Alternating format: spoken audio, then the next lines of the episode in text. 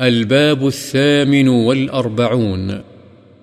باب التحذير من إيذاء الصالحين والضعفة والمساكين. نیک لوگوں، کمزوروں اور مسکینوں کو ایذا پہنچانا نہایت خطرناک ہے۔ والذين يؤذون المؤمنين والمؤمنات بغير ما اكتسبوا فقد احتملوا بهتانا وإثما مبينا. اللہ تعالی نے فرمایا، اور جو لوگ مؤمن مردوں اور مؤمن عورتوں کو ایدا پہنچائیں، جبکہ انہوں نے کوئی جرم اور قصور نہ کیا ہو، تو یقیناً ان لوگوں نے بہتان اور کھلے گناہ کا بوجھ اٹھایا۔ فأما اليتيم فلا تقهر وأما السائل فلا تنهر۔ اور اللہ تعالی نے فرمایا لہذا آپ یتیم پر سختی نہ کریں اور سوالی کو نہ جھڑکیں۔ وأما الأحاديث فكثيرة۔ منها حديث أبي هريرة رضي الله عنه في الباب قبل هذا. من عادى لي وليا فقد آذنته بالحرب.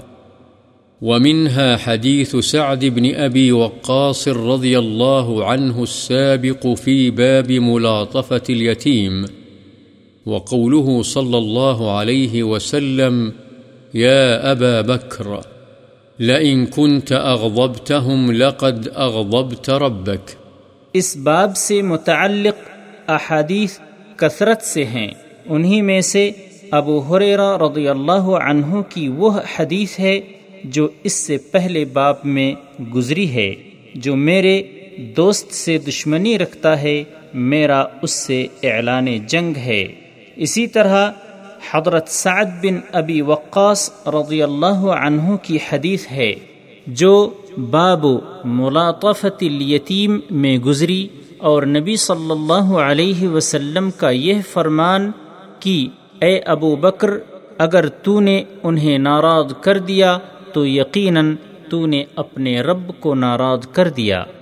وعن جندب بن عبد الله رضي الله عنه قال قال رسول الله صلى الله عليه وسلم، من صلى صلاة الصبح فهو في ذمة الله، فلا يطلبنكم الله من ذمته بشيء، فإنه من يطلبه من ذمته بشيء يدركه ثم يكبه على وجهه في نار جهنم.